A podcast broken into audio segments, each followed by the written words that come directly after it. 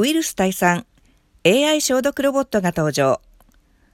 厚生省の南昌駅と南昌西駅の利用客のうち、注意深い人なら、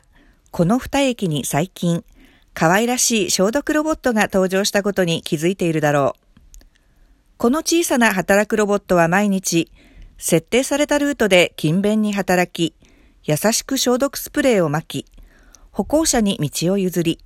行き来する乗客に礼儀正しく接している。南昌西駅旅客輸送当直員の良心さんによると、この消毒ロボットは携帯アプリで操作が可能で、一度に2万平方メートルの範囲の消毒を行える。さらに、自動的に障害物や乗客を回避する機能を持ち、人件費を大幅に削減した。